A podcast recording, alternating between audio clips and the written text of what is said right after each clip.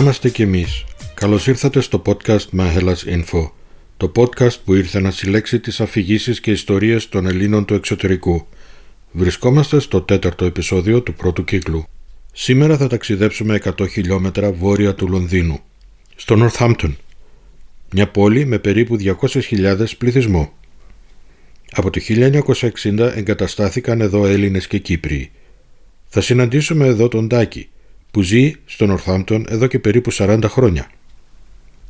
Πώς και γιατί όμως πήγε στο Νορθάμπτον με τους σχετικά λίγους Έλληνες και Κύπριους σε σχέση με το Λονδίνο και έχοντας ουσιαστικά ξεκινήσει για τη Γερμανία; Πώς του φάνηκε η νέα του ζωή προερχόμενος από ένα χωριό της Υπήρου, έχοντας τελειώσει μόνο το δημοτικό χωρίς γνώσεις της αγγλικής γλώσσας, του δόθηκε η ευκαιρία να βελτιώσει τις γνώσεις του, να εξελιχθεί επαγγελματικά; Ποιες ευκαιρίες δόθηκαν στην οικογένειά του; Η αγάπη του για την Ελλάδα θα τον οδηγήσει να επιστρέψει στο χωριό του; Ας ακούσουμε τον ίδιο όμως να μας διηγηθεί τις εμπειρίες και την ιστορία μετανάστευσής του. Καλησπέρα Τάκη.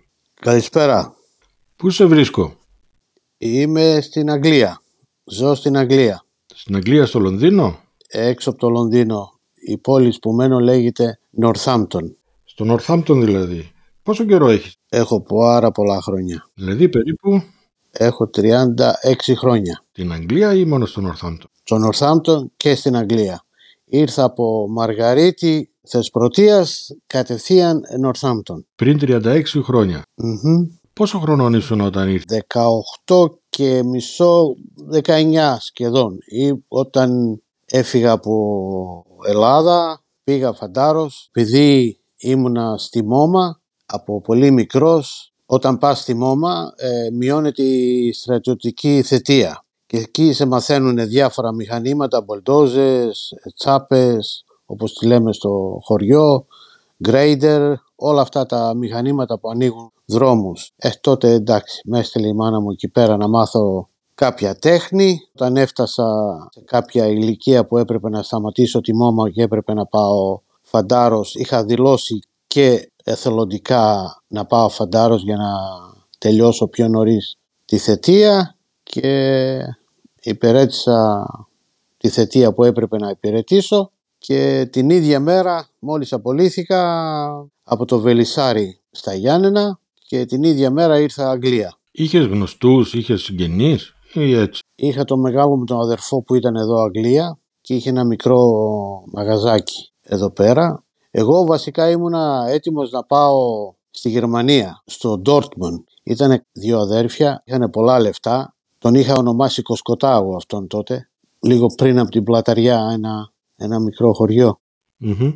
Λοιπόν, και μου είπε αυτός, αυτός είχε πολλά λεφτά, είχε πολλά μαγαζιά στο Dortmund και μου λέει θέλεις να έρθεις στη Γερμανία, θέλω του είπα εγώ, πήγε μου έβγαλε το διαβατήριο γιατί εγώ ήμασταν πολύ φτωχοί, λεφτά δεν είχα, τίποτα δεν είχα να τα βγάλω όλα αυτά τέλος πάντων, μου τα έβγαλε όλα ο άνθρωπος, να είναι καλά εκεί που είναι. Την ημέρα που θα φεύγαμε μου λέει η μάνα μου δεν θα πας μου λέει Γερμανία, καλύτερα να πας στον αδερφό σου να τον βοηθήσεις στην Αγγλία και του είπα συγγνώμη εγώ έτσι και έτσι. Μου, εί- μου είπε η μάνα μου, έτσι είναι το σωστό, μου λέει ναι ναι μου λέει όποτε άμα δεν δεν σ' αρέσει η Αγγλία μου λέει πάρε με τηλέφωνο εγώ θα έρθω να σε πάρω μου λέει θα σου στείλω λεφτά ό,τι θέλεις να έρθεις εδώ σε μένα. Φεύγεις για Αγγλία. Ναι, έφυγα για Αγγλία με το τελευταίο λεωφορείο Μαργαρίτη Αθήνα το βράδυ.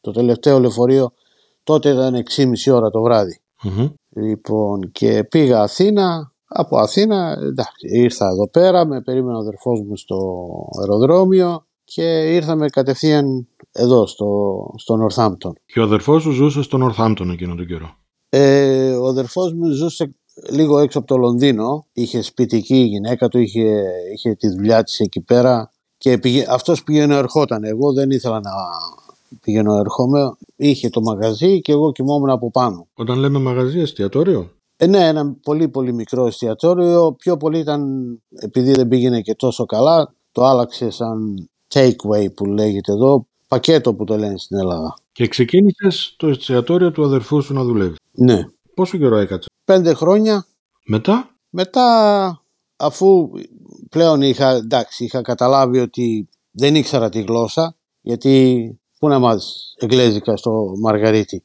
ειδικά στο Μαργαρίτη. Άλλο από αρβανίτικα δεν ξέραμε.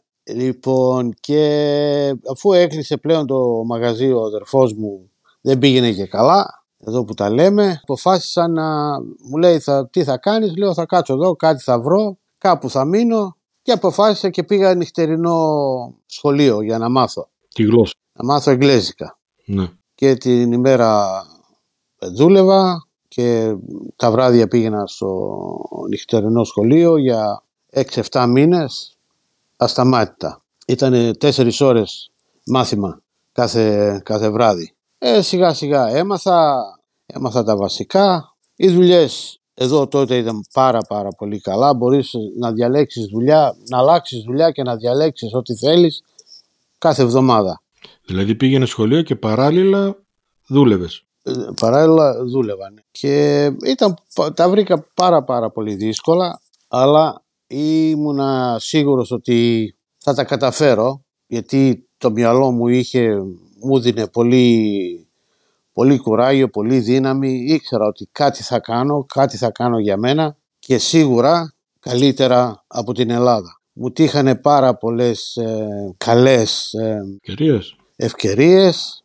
Μου, είχε, μου είχαν πάρα πολύ μεγάλη εμπιστοσύνη όπου και αν δούλεψα. Μου αφήσανε επίτηδες λεφτά στα τραπέζια από ένα πενταράκι που λέγαμε εμείς τότε στην, στην Ελλάδα μέχρι χιλιάδες λίρες στα τραπέζια επίτηδες να δούνε πώς θα, Αντιδράσεις. Ε, πώς θα αντιδράσω. Τεράστια εμπιστοσύνη. Μου δώσανε τους πάντες και τα πάντα με αυτή την εμπιστοσύνη. Έπαιρνα πολύ πολύ θάρρος με, αυτό που, με αυτή την εμπιστοσύνη που μου είχαν δείξει. Αυτά στο μαγαζί του αδερφού σου ή σε άλλο μαγαζί; Όχι, σε άλλα, σε άλλα μαγαζιά. Σε, ένα, σε, σε μια δισκοθήκη. Ήταν κάποιος Κύπριος ε, ας πούμε και ερχόταν στο μαγαζί του, εκεί το γνώρισα στο μαγαζί του αδερφού μου, μου έλεγε πολλές φορές μου έλεγε είναι κρίμα μου λέει, είσαι πολύ ευγενικός, είσαι πολύ καλός, ξέρεις τι κάνεις, σκέφτεσαι τι κάνεις πριν το κάνεις, αλλά είναι κρίμα μου λέει που δεν ξέρεις να μιλάς τη γλώσσα. Και έτυχε πάρα πάρα πολλές φορές, χιλιάδες φορές θα μπορώ να πω, ο αδερφός μου δεν ήταν στο μαγαζί για τον ΑΒ λόγο και αυτός μου εξηγούσε τι έλεγαν οι πελάτες και τι, κάναν, τι θέλανε και πώς και τι. Για να είμαι και ειλικρινής, αυτός ήταν εκατομμυριούχος αυτός ο άνθρωπος, αυτός ο Κύπριος. Και καθόταν με μένα έτσι για την παρέα μου και για... ίσως και να με κοιτούσε πώς δούλευα και πώς ήμουνα με τον κόσμο και όλα αυτά. Αλλά ποτέ δεν μου είπε ότι ξέρεις υπάρχει δουλειά για σένα όποτε θέλεις, ό,τι θέλεις, εγώ είμαι εδώ για σένα. Αυτός δεν είχε ανάγκη να δουλέψει, δεν δούλευε ποτέ. Είχε ένα μεγάλο τεράστιο δίσκο που τη λέγαμε εμείς στην Ελλάδα τότε, τρία, τρία διαφορετικά πατώματα. Το πρώτο το πάτωμα ήταν, παίζανε μουσική δεκαετία του 60 και 70. Το μεσαίο πάτωμα ήταν jazz και, τα, και το πάνω το πάτωμα, το τελευταίο πάτωμα, το τρίτος όροφος, ήταν ό,τι καινούρια τραγούδια βγαίνανε τότε τα παίζανε εκεί. Δηλαδή ο κόσμος είχε επιλογή να πάει που ήθελε να πάει. Η δισκοθήκη είχε πέμπτη, είχε 3.500 άτομα μέσα. Παρασκευή και Σάββατο είχε 5.500 με 6.500 άτομα μέσα. Μια που αναφέρεσαι στα άτομα, πόσο μεγάλη πόλη είναι το Northampton? Αυτή τη στιγμή τώρα, τώρα που μιλάμε, γιατί ε, τυχαία το κοίταξα με τη δουλειά που κάνω κάποιος με ρώτησε, έχει 276.000 κατοίκους. Έχετε πολλούς Έλληνες εκεί; Όχι. Εδώ στο Νορθάμπτον ήταν 12 οικογένειες και τώρα είναι 4 από Ελλάδα. Από Ελλάδα. Συν τους Κύπριους. Οι Κύπροι είναι εδώ, αυτοί που είναι είναι πολλά χρόνια με παιδιά τους και με ξέρω εγώ είναι, είναι αρκετοί. Δεν ξέρω πόσες οικογένειες, υπολογίζω στις 50-60 οικογένειες. Ωραία. Οπότε ξεκίνησες με αυτόν τον τρόπο, έμαθες τη γλώσσα, άρχισες να δουλεύεις στη δισκοθήκη του κυπριου που έκανες τα πρώτα σου βήματα εκτός οικογενείας, ας το πούμε έτσι, εκτός mm. την ναι. συμπαράσταση της οικογενείας. Ναι, ναι. Πώς συνεχίζει η ζωή σου εκεί; Δούλευα στη, στη δισκοθήκη που λέμε, αλλά είχα και άλλες δουλειές. Καθάριζα πισίνες, ε, δούλευα σε εργοστάσια που κάνουν παπούτσια. Δηλαδή όποιος ό,τι δουλειά υπήρχε δεν, με, δεν, δεν τη φοβόμουν τη δουλειά. Το Northampton είναι γνωστό για τα παπούτσια, Ναι, για, ναι. την, για τα εργαστήρια και βιομηχανία μάλλον ε, παπουτσιών. Ναι, όλα α- ε, τα παπούτσια άρχ- άρχισαν από εδώ από το Northampton και γι' αυτό και λέγεται ε, το Northampton Cobbles. Cobbles που σημαίνει το παπούτσι. Μμμ. το καλούπι που φτιάχνεται το παπούτσι. Γι' αυτό και άμα δεις και το Northampton, ε, η ποδοσφαιρική ομάδα του Northampton λέγεται Cobblers. Ναι, από εκεί αρχίζουν όλα. Γιατί από εδώ οι- βγαίνανε τα παπούτσια. Ωραία. Τώρα, Και της, συγγνώμη, και, και της βασίλισσας τα παπούτσια και του βασιλιά Κάρο, όλοι όλοι αυτοί που είναι εκεί στα... Από εδώ ακόμα γίνονται τα παπούτσια και πάνε εκεί σε αυτούς. Από τον Northampton, ακόμα σήμερα. Μμμ. Ναι, ναι. ενδιαφέρον. Πόσα χρόνια έχουν περάσει αυτή τη στιγμή που λέμε ότι δούλευε στις δισκοθήκες και στις πισίνες και σε αυτά; Είχαν περάσει πέντε χρόνια; Ε, στη δισκοθήκη ε, δούλεψα 7-8 χρόνια. Όχι, από τη στιγμή που ήρθες από την Ελλάδα μέχρι που τελείωσες ας πούμε από τη δισκοθήκη, πόσα χρόνια ήταν όλα μαζί αυτά; Ε, δεν θυμάμαι τώρα τι να σου πω. Δεν... Είχες πει στον αδερφό σου ήσουν περίπου πέντε χρόνια, μετά κάπου 7 στη δισκοθήκη, οπότε 12 χρόνια; Ναι, ναι, ναι. ναι, ναι. Οπότε κόντευε στα 30 Μμμ. εκείνο τον καιρό. ναι, ναι, ναι. Αυτό το διάστημα, τα πρώτα 12 χρόνια που ήσουν εκεί, Μμμ. επισκεφτόσουν συχνά την Ελλάδα; Επισκεφτόμουν την Ελλάδα. Ε, κάθε, τουλάχιστον κάθε δεύτερη χρονιά κατέβαινα κάτω. Κατέβαινα στο χωριό γιατί το χωριό μου πάντα μου πόναγε και ακόμα μου πονάει. Ε, ναι, επισκεφτόμουν Ό- όσο ζούσε και η μάνα μου φυσικά. Κατέβαινα κάτω. Είχες τη μητέρα σου και τον αδερφό σου τον μικρό εκεί από τη. Ναι, μπράβο, ναι. Ναι, ναι, ναι. Ναι, κατέβαινα όσο μπορούσα πιο συχνά. Κατέβαινα, ναι. Μετά τα 30 που έφυγες από τη δισκοθήκη, πού πήγες για δουλειά; Πήγα σε ένα... Επειδή ήθελα να μάθω, να μάθω αγγλικά όσο καλύτερα γινότανε και πήγαινα και σε σχολείο, το σχολείο το συνέχισα. Πήγα σε ένα college μετά για να μάθω καλύτερα γιατί έτσι, έπρε- έτσι πίστευα ότι έπρεπε να κάνω. Και μάθαινα και την πρώτη χρονιά μου είπαν ότι μαθαίνω καλά, τηρώ τους νόμους γιατί είναι πολύ πολύ σημαντικό αυτό εδώ για εδώ τους Εγγλέζους Μμμ. όλα τα είμαι καλός έχω, τους έχω δείξει καλή διαγωγή που λέμε πώς λέγεται στην Ελλάδα Ναι, έτσι. Τηρείς τους κανόνες. ναι και μου δίνανε πολλά να μάθω και σε κάποια φάση μου λένε θέλεις μου, λένε, να, δουλ... ε, μου λένε να έχεις μια καλή δουλειά για το μέλλον. Και λέω βεβαίως και θέλω.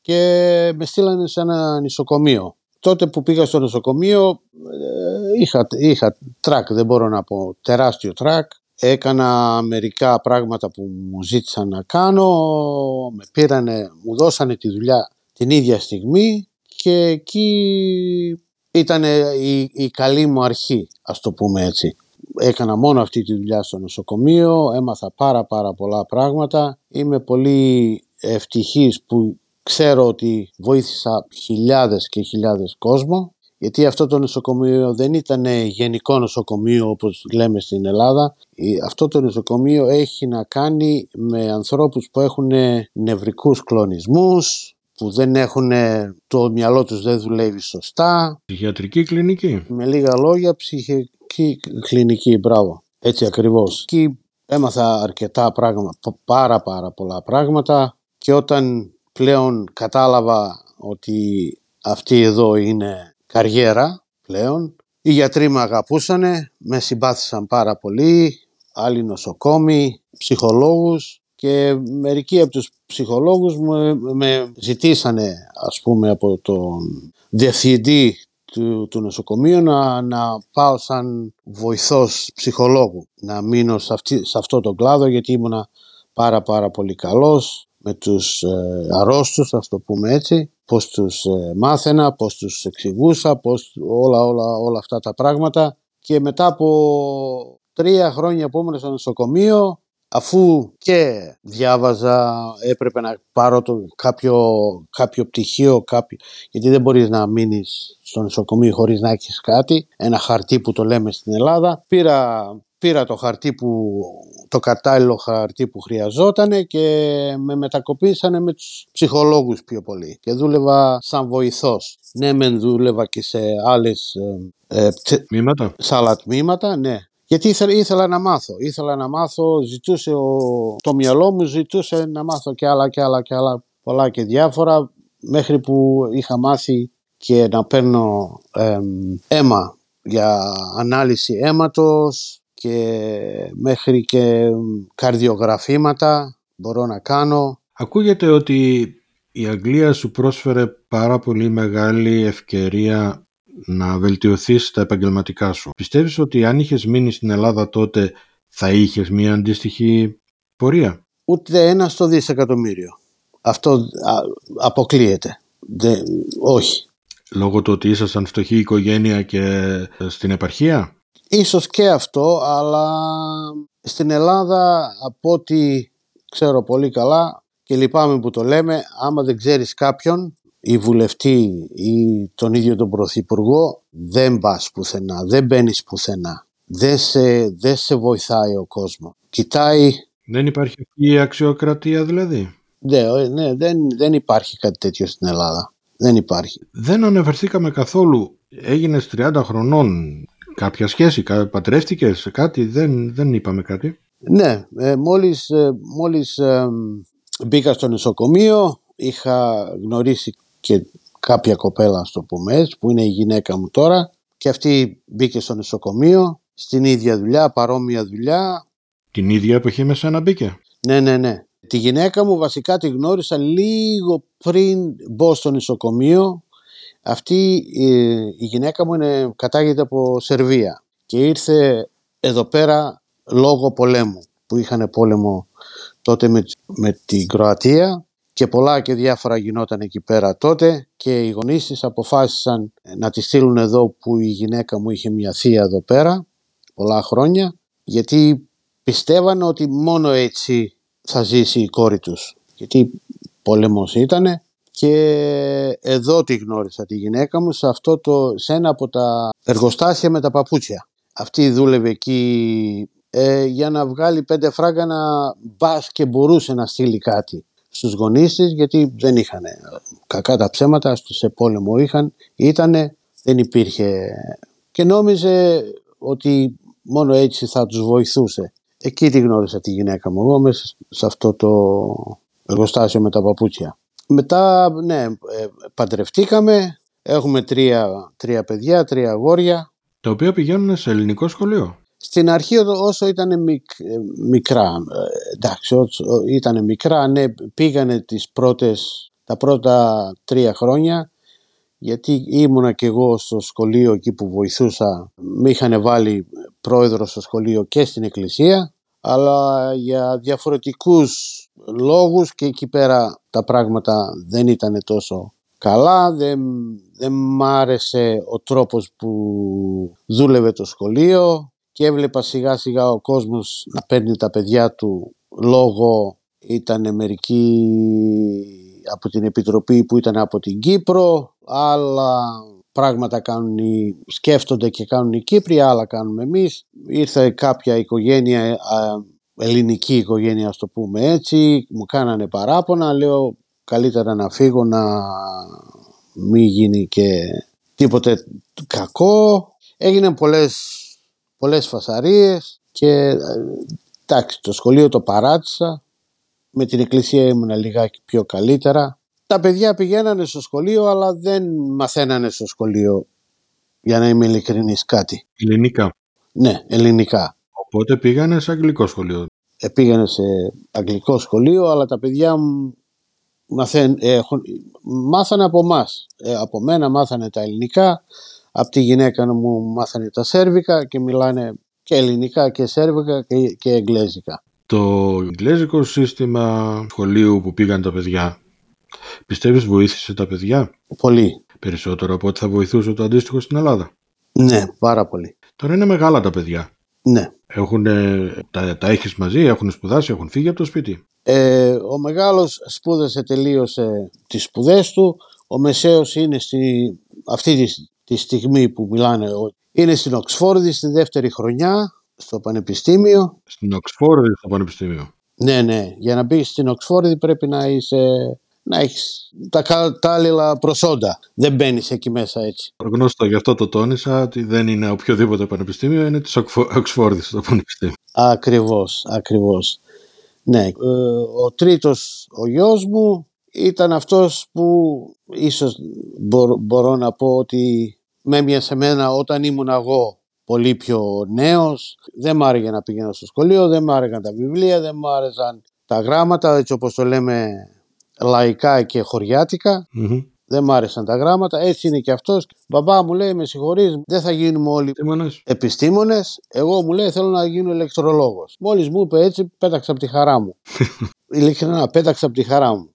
Είναι στη δεύτερη χρονιά κι αυτός ε, με μια μεγάλη τεράστια εταιρεία που δουλεύει εδώ πέρα μαζί τους. Τον πήρανε κατευθείαν και πάλι για να, να μπεις σε, σε όποια εταιρεία και να μπεις, πρέπει να δώσεις εξετάσεις, πρέπει να είσαι κατάλληλος για την κάθε δουλειά. Πέρα από αυτό όμως έχουν και στα αθλητικά αρκετές επιτυχίες. Ναι, τα αθλητικά μπορώ να πω ο μικρός μου ο γιος στάθηκε πολύ άτυχος γιατί πρέπει να έχεις, εντάξει να έχεις προσόντα είναι, είναι καλό αλλά να έχεις, είναι θέμα τύχης εδώ. Στάθηκε πολύ άτυχος. Από πάρα πάρα πολύ μικρός είχαμε μάθει ότι τον παρακολουθούσαν διάφορες μεγάλες ομάδες μέχρι που έφτασε και τα 11 χρονών και μας ε, ήρθαν και μας είπαν ότι ενδιαφερόμαστε να, να, το, να υπογράψετε γιατί ήταν ανήλικος να υπογράψετε συμβόλαιο, να τον πάρουμε να μάθει ποδόσφαιρο, να, να παίζει ποδόσφαιρο για την ομάδα τη δική μας. Εμείς είμαστε υπεύθυνοι για όλα τα πάντα. Ήτανε τότε ήταν η Arsenal, ήταν η Aston Villa, ήταν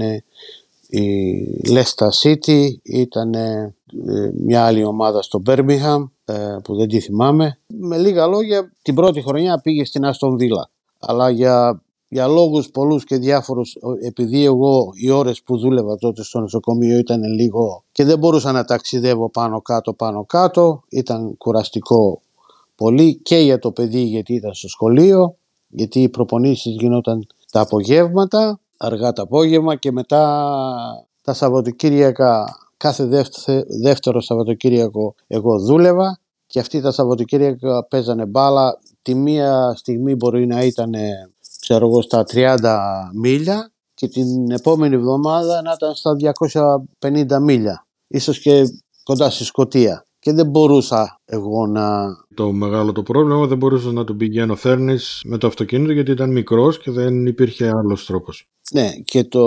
οι ομάδες έτσι όπως λειτουργούν εδώ ακόμα και σήμερα είναι ότι ναι μεν είμαστε υπεύθυνοι για να υπογράψει το συμβόλαιο αλλά είμαστε υπεύθυνοι όταν το φέρεις εσύ εδώ. Α, μέχρι εκείνη τη στιγμή είναι η δική σου ευθύνη. Ναι και μετά είναι ότι άμα υπογράψεις συμβόλαιο με τέτοιες μεγάλες ομάδες είσαι υποχρεωμένος πια να το πηγαίνεις. δεν γίνεται να πεις ότι σήμερα δεν μπορώ.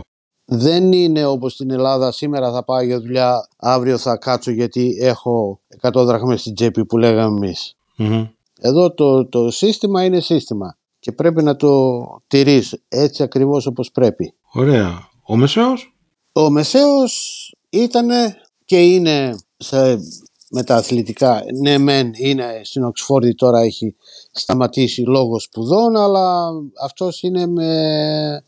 ασχολείται με το... πώς λέγεται, gymnastics. Γυμναστική. Γυμναστική. Ε, αυτά που βλέπουμε στη τηλεόραση, ε, με τους κρίκους, με το... δεν ξέρω και δεν θυμάμαι πώς λέγονται στα ελληνικά τώρα, φλό, όλα αυτά που γίνονται. Ήταν πρωταθλητής Αγγλίας για αρκετά χρόνια, ήταν πρώτος. Πρωταθλητής Αγγλίας. Ναι, ναι. Ε, για αρκετά χρόνια και συνέχισε. Τώρα όταν δεν είναι στην Οξφόρδη και έρχεται ή για Σαββατοκύριακα ή όταν έχουν διακοπές, διακοπές από, από το σχολείο έρχεται εδώ πέρα σε αυτό το γυμναστήριο που άρχισε, που ήταν, άρχισε από 4 χρονών και υπάρχει ακόμα σήμερα αυτό και τον έχουν καλέσει εκεί πέρα και μαθαίνει μικρά παιδιά. Έχει 40... Τα προπονεί; Τα προπονεί, ναι. 40-42 παιδιά, 44. ναι, ασχολείται με αυτό. Καλά, ο Στέφανος, άμα του λέγες την αγαπάει τόσο πολύ αυτή τη, τη γυμναστική που αν του έλεγε πάρε το κρεβάτι και πήγαινε στο γυμναστήριο και κοιμήσου εκεί θα το έκανε. σε τέτοια φάση ε, είναι, είναι, είναι τρελός για... Ναι, και μαθαίνει τα παιδιά εκεί πέρα, τα προπονεί, ναι, σε διαγωνισμούς που πάνε. Είχε τρία παιδιά που πήραν χρυσά μετάλλια και... Από τα παιδιά που προπονούσε. Ναι, ναι. Πάνε καλά. Πολύ ωραία. Για να σα ρωτήσω κάποιο άλλο πράγμα τώρα σε σχέση πάλι με σένα. Την οτροπία των Άγγλων την δέχτηκες εύκολα; Όχι. Ποιες διαφορές είναι αυτές που σε ενοχλούν περισσότερο σε αυτούς και τι συμπαθείς πολύ στην νοοτροπία τους, τι νομίζω ότι θα χρειαζόμασταν εμείς ως Έλληνες; Κοίταξε, οι, οι Εγγλέζοι εδώ πέρα είναι ανθρώποι πολύ κρύοι. Είναι πάρα πάρα πολύ κρύος λαός. Τότε που είχα έρθει εγώ εδώ πέρα υπήρχε και αυτό το «Ο είσαι ξένος, εμείς είμαστε εμείς που είμαστε, εσύ διάλεξες να έρθεις εδώ σε εμάς, θα, θα, θα κάνεις αυτό που σου λέμε εμείς, έτσι θα γίνει. Είναι πολύ, δηλαδή, πολύ κρύος λαός. Πάρα πολύ ε, κρύος λαός.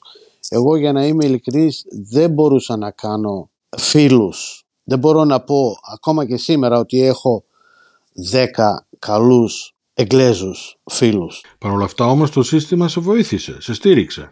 Το σύστημά του, αυτό θα έλεγα, το σύστημά τους όμως είναι το κάτι άλλο. Δηλαδή η δουλειά είναι θα δουλέψουμε μαζί ναι. σαν team που το λένε αυτοί εδώ. Όταν θα κάτσουμε να, να φάμε στο διάλειμμα, ξέρω εγώ, θα είμαστε, θα κάτσουμε όλοι μαζί την ίδια στιγμή, θα ξαναπάμε στη... Δηλαδή το σύστημα είναι, είναι τέλειο. Έχεις τη δυνατότητα να κρατήσεις την ελληνική σου νοοτροπία ε, άθικτη, τα ήθη, τα έθιμα της, αυτά που γνώριζες από Ελλάδα; Πολύ καλή ερώτηση. Σκέφτομαι ελληνικά, τρώω ελληνικά, πίνω ελληνικά, κοιμάμαι ελληνικά. Δεν μπορώ να τα αλλάξω αυτά. Δεν, δεν ξεχνιούνται αυτά τα πράγματα ποτέ. Έχετε πάρει την υπηκότητα; Υπηκότητα. Την αγγλική; Εγώ όχι. Τα παιδιά επειδή γεννήθηκαν εκεί προφανώς σίγουρα έχουν. Είμαι ευτυχής που με ρώτησες αυτή, ε, αυτή την ερώτηση τώρα θα, και θα σου εξηγήσω γιατί. Εγώ όχι, εγώ έχω ελληνικό διαβατήριο, τα παιδιά είναι γεννημένα και μεγαλωμένα εδώ στην Αγγλία, έχουν ε, αγγλικά διαβατήρια, έχουν πάει σε όλη τους τη ζωή 4, 5, 6 φορές πριν φτάσουν τα 18. Αλλά είναι κρίμα και άδικο, αλλά είναι αλήθεια, λυπάμαι πάρα, πάρα πολύ που θα το πω αυτό για την Ελλάδα. Έχουν κάνει ένα από τα παιδιά μου, ίσως και τα τρία, που δεν ξέρω και δεν ξέρω πώς θα το μάθω είναι ότι έχουν βγάλει το μεγάλο το γιο μου πώς λέγεται από το, πώς λέγεται από το στρατό; Ανυπότακτο. Ανυπότακτο, μπράβο. Και δεν μπορεί να πάει.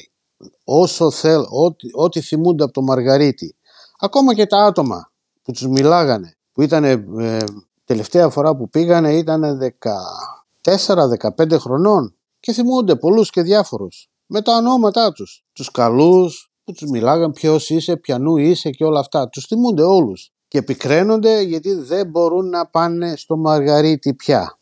Εντάξει, ούτε στο Μαργαρίτη αλλά ούτε, ούτε, ούτε σε όλη την Ελλάδα. Έχω τα παιδιά μου τώρα τα βλέπω εγώ και μου πάνε στην Κύπρο, πάνε Ισπανία, πάνε από εδώ, πάνε από εκεί, πάνε 4-5 φορές το χρόνο, πάνε διακοπές. Σαββατοκύριακα και το πιο αυτό που με, μου έχει ραγίσει η ψυχή μου και η καρδιά μου είναι ότι 2 Φεβρουαρίου ξανά και ξανά τις 2 Φεβρουαρίου θα πάνε στη Σερβία. Γιατί θα πάνε στη Σερβία; Για Σαββατοκύριακο. Θα φύγουν Παρασκευή βράδυ, απόγευμα και θα γυρίσουν ε, Δευτέρα μεσημέρι. Ενώ δεν μπορούν να το κάνουν αυτό με την Ελλάδα. Δεν μπορούν να το κάνουν αυτό με την Ελλάδα και έχει έρθει σε τέτοια κατάσταση η δουλειά που μέχρι που και μου έχουν πει άσε μας ήσυχους εσύ και η Ελλάδα σου. Κατανοητό. Και αυτό με πληγώνει. Ναι με τους πληγώνει και αυτούς αλλά αφού δεν βλέπουν έχω κάνει τους πάντες και τα πάντα πήγα όλα τα χαρτιά σε αυτό εδώ για να μην βρίσω κιόλας εδώ γιατί στο προξενείο εδώ πέρα το οποίο δεν είναι στο Νορθάμπτον είναι στο Λονδίνο το οποίο είναι στο Λονδίνο για να, πάω στο Λονδίνο, για να πάω εγώ στο Λονδίνο από εδώ από το Νορθάμπτον θα μου κοστίσουν ε, όλα με τρένα και έξοδα μόνο για να πάω και να έρθω μια μέρα τουλάχιστον 120 λίρες. Και όσες φορές έχω πάει, τα, ειδικά τα χαρτιά, τα χαρτιά του παιδιού, γιατί μου είπαν πρέπει να αποδείξω ότι γεννήθηκε εδώ, μεγάλωσε εδώ. Τα πήγα και όλα τα χαρτιά μέχρι που ποιο σχολείο, ποιο νηπιαγωγείο, ποιο σχολείο, ποιο πανεπιστήμιο, όλα όλα όλα τα πάντα και μία από αυτές τις προξενείου, μπορεί και να μην το πιστεύεις αυτό, είναι ότι κοίταξε όλες τις ημερομηνίες από όταν γεννήθηκε μέχρι που την ημέρα που πήγαμε εκεί. Και έκατσε και μου είπε ότι «Α, μου λέει, εδώ οι ημερομηνίες μου λέει δύο μήνες λείπουνε». Πού ήτανε; Και της λέω «Στο σπίτι ήτανε, πού θες να ήταν» έτσι λέω. Α, δεν είναι εδώ, μου λέει, αφού δεν, δεν είναι εδώ αυτές οι δύο ημερομηνίες, οι δύο μήνες, πώς εγώ μπορώ, μου λέει, να, τον, να υπογράψω το χαρτί. Και του λέω, είσαι καλά τώρα, του λέω, με, με κοροϊδεύεις; Μου λέει, όχι και μου τα πέταξε τα χαρτιά στα μούτρα και μου λέει τελείωσε μου λέει το ραντεβού φύγε. Ε, φύγαμε. Παίρνω ένα δικηγόρο τηλέφωνο και του λέω έτσι και έτσι. Και μου λέει ότι ναι έτσι κάνουνε μου όλους. Εγώ έχω κάνει χιλιάδες και χιλιάδες με οικογένειες όπως εσύ μου λέει εμένα είναι και το κάνουνε μου λέει επίτηδες για να βάλει να βάλετε όλοι δικηγόρους. Εμείς ναι, εμείς λεφτά θέλουμε. Έτσι δουλεύουν εδώ στην Αγγλία. Του λέω και τι πρέπει να κάνω τώρα; Πρέπει να μου φέρεις τα ίδια αυτά τα χαρτιά μου λέει εδώ πέρα θα τα κάνω εγώ. Δηλαδή τα ίδια χαρτιά που θα πας εσύ του λέω και θα γίνει η δουλειά μου, θα γίνει η δουλειά μου. Λέω στο εγγυούμε μου λέει χίλια τα χίλια. Και πόσα λεφτά θέλεις για αυτή τη δουλειά, πέντε χιλιάδες μου λέει. Πέντε χιλιάδες λίρες. Λοιπόν, τα ίδια χαρτιά, έτσι, δηλαδή να, να, το, να το κάνει αυτός, όχι να το κάνω εγώ. Τι γίνεται όμως, τι έμαθα από κάποιον, αυτός, αυτός ο άνθρωπος είναι πλέον μεγάλος τώρα, λίγο πιο μεγάλος από μένα, αυτός γεννήθηκε Γερμανία, στο Μόναχο, μεγάλωσε στο Μόναχο, φύγαν οι γονείς του, πήγαν Ελλάδα, βγήκαν σε σύνταξη και αυτός παντρεύτηκε μεγάλος, ε, μια Αγγλέσα και ζει εδώ. Ναι. Τόσα χρόνια και αυτός δεν μπορούσε να πάει Ελλάδα, έτσι όπως την πάτησε ένας από τους γιους μου. Και τι έμαθε; Οι δικηγόροι που παίρνουν τα χαρτιά, τα δικά μου, τα δικά σου, του Α και του Β, τα πάνε τα χαρτιά μέσα, τους πληρώνεις εγώ και εσύ και παίρνουν μίζα αυτοί μέσα στο τέτοιο, στο προξενείο. Αυτό γίνεται με εμάς τους Έλληνες που αγαπάμε την Ελλάδα, πονάμε για την Ελλάδα, η ψυχή μου και η καρδιά μου το ξέρει πόσο πονάω για, για το χωριό μου και να μην μπορώ να πάω. Τώρα κάποιος άλλος μου λέει ότι να τον διαγράψεις μου λέει από, το, από την ελληνική να είναι Εγγλέζος. Θέλω 15.000 γι' αυτό να γίνει. Γιατί έτσι λένε οι, οι ελληνικοί νόμοι. Ας γυρίσουμε σε κάτι πιο εύθυμο τώρα. Ναι. Στα τόσα χρόνια που ζεις στην αγγλια mm έχεις να μας πεις κάτι αστείο σε σχέση με τους Εγγλέζους; Αστείο με τους Εγγλέζους. Ναι, δηλαδή κάτι όταν ήρθες και το είδες και σου φαινόταν περίεργο και γελούσες ας πούμε τη συμπεριφορά τους, με τον, τρόπο ζωής τους. Με... με τον τρόπο ζωής τους, τι να σου πω, το ποτό είναι ποτό για αυτούς. Δηλαδή εγώ όταν τελείωνα τη δουλειά μου από το νοσοκομείο, από εδώ, από εκεί όπου, όπου είχα δουλέψει. Τελείωνα τη δουλειά μου και περίμενα την ώρα και τη στιγμή να πάω στο σπίτι, να την αράξω, να δω λίγο τηλεόραση, να βάλω τα, τα πόδια μου στον καναπέ που λέμε και να, να ηρεμήσω, να ξεκουραστώ. Αυτοί πάνε στην ΠΑΠ κατευθείαν, δεν πάνε σπίτι. Ναι. λοιπον σε θέμα φαγητό, ό,τι τους δώσουν, ό,τι τους δώσεις, θα το φάνε, αφού είναι μισομαθισμένοι. Ό,τι και να τους δώσεις θα, τους έβλεπα και ακόμα τους βλέπω και λέω τι τρως, τι τρως από αυτό; Αυτό θα σε φάει αντί να το φας. Και όμως δεν, δεν το βάζουν κάτω. Έτσι, έτσι τρελά, χαζά πράγματα που λέμε εμείς. Είπες στο σπίτι μαγειρεύεις ελληνικά. Ναι, ναι. Ε, ελληνικά και σέρβικα που είναι πολύ πολύ παρόμοια. Πίτα που λέμε εμείς, γαλατόπιτα που λέμε εμείς, γαλατόπιτα ναι. λένε και οι Σέρβοι. Πίτα λένε και οι Σέρβοι. Να. Ένα μικρό παράδειγμα. Όταν βγαίνετε έξω, έχετε δυνατότητα να πάτε να φάτε ελληνικά, είναι το ίδιο; Εδώ στο Νορθάμπτο δεν έχει πλέον ελληνικά μαγαζιά να πας.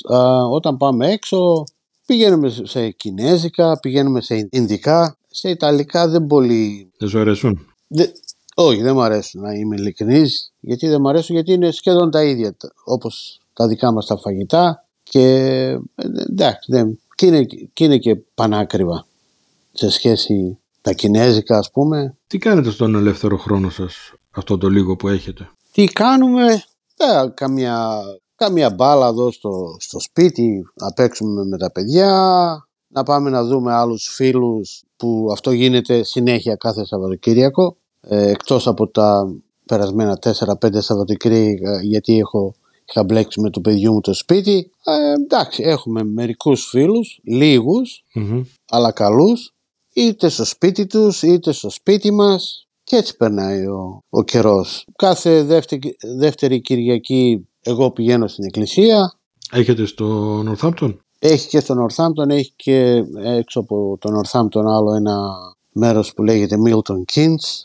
Εγώ πηγαίνω εκεί στο Milton Keynes, είναι πιο καλά. Όχι πιο καλά, ψέματα είπα. Είναι ένας, ένας πολύ καλός μου φίλος και είναι γιανιώτης και τα, και τα λέμε υπηρώτικα. Ακούμε και τα κλαρίνα μας, μπαίνουμε εκεί στο φορτηγάκι του, μετά την εκκλησία, ακούμε και τα κλαρίνα μας, βάζουμε και το ράδιο Ήπειρος, live και περνάει και λίγο η ώρα έτσι ας πούμε εκεί στην εκκλησία και γι' αυτό πηγαίνω σε αυτή την εκκλησία. Τον ελεύθερο χρόνο στο σπίτι έχετε τη δυνατότητα να δείτε ελληνική τηλεόραση; Όχι.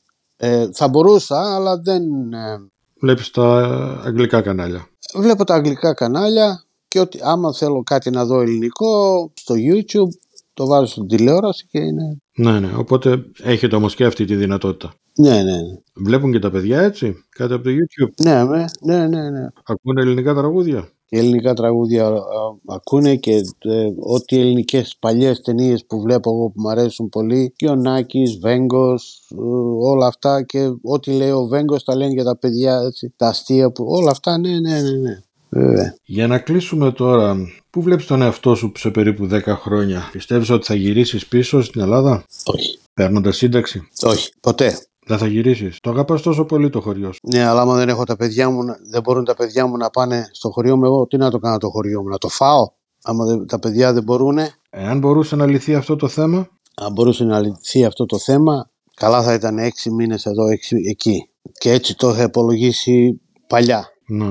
Αλλά όσο σκέφτομαι τρόπος ο ελληνικός, ο, οι νόμοι που προσπαθούν να... Δεν είναι τα λεφτά που ζητάνε 5.000 και ξέρω εγώ οι δικηγόρες και αυτό. Είναι, είναι ο τρόπος που τα ζητάνε όχι, δεν θα τους το κάνω. Δεν θα τους την κάνω αυτή τη χάρη. Να σηκωθεί όλος ο ελληνικός λαός, αυτοί εμείς που είμαστε ξένοι, και να το σταματήσουν, να, να, να τη σταματήσουν αυτή τη, τη χαζαμάρα με το στρατό και με αυτά. Γιατί πριν γίνει ό,τι έχει γίνει με το γιο μου, μου είχε πει: Κάτσε μου ρε να πάω τρεις μήνες να, να περάσω και καλά στην Ελλάδα. Θα πήγαινε δηλαδή μόνος του.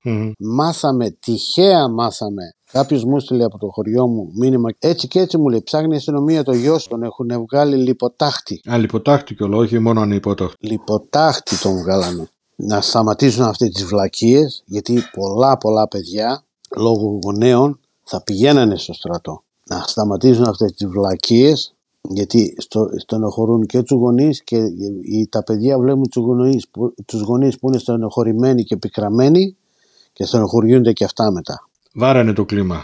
Ας, το, ας πούμε κάτι όμορφο όμως τώρα τελειώνοντας. Mm-hmm. Για πες μας κάτι που είναι πολύ ωραίο και στην Ελλάδα και στην ε, Αγγλία. Το, όταν σκεφτείς κάτι ωραίο στην Ελλάδα, τι σου έρχεται στο μυαλό; Εμένα τι μου έρχεται στο μυαλό, το χωριό μου και η Πάργα. Και η Αγγλία; Η Αγγλία και η Αγγλία, ναι. Βεβαίως και η Αγγλία, γιατί άμα δεν ήταν η Αγγλία, δεν θα μπορούσα να, είχα, να πηγαίνω στην Πάργα, να κάνω τις διακοπές μου, να έχω πέντε φράγκα στην τσέπη που λέγαμε τότε γιατί από εδώ για μένα η Αγγλία μου έδωσε τους πάντες και τα πάντα. Το σπίτι που έχω, τα σπίτια που νοικιάζω, τα παιδιά, η οικογένεια, όλα, όλα, όλα άρχισαν από εδώ, για μένα. Έτσι θέλουμε να πούμε δηλαδή ότι δεν μετάνιωσες με τίποτα που έφυγες. Όπα, όπα, όπα, όχι, όχι, όχι, όχι, όχι. Τότε, 18 σου. Όχι. Ευχαριστώ το Θεό που με έστειλε εδώ.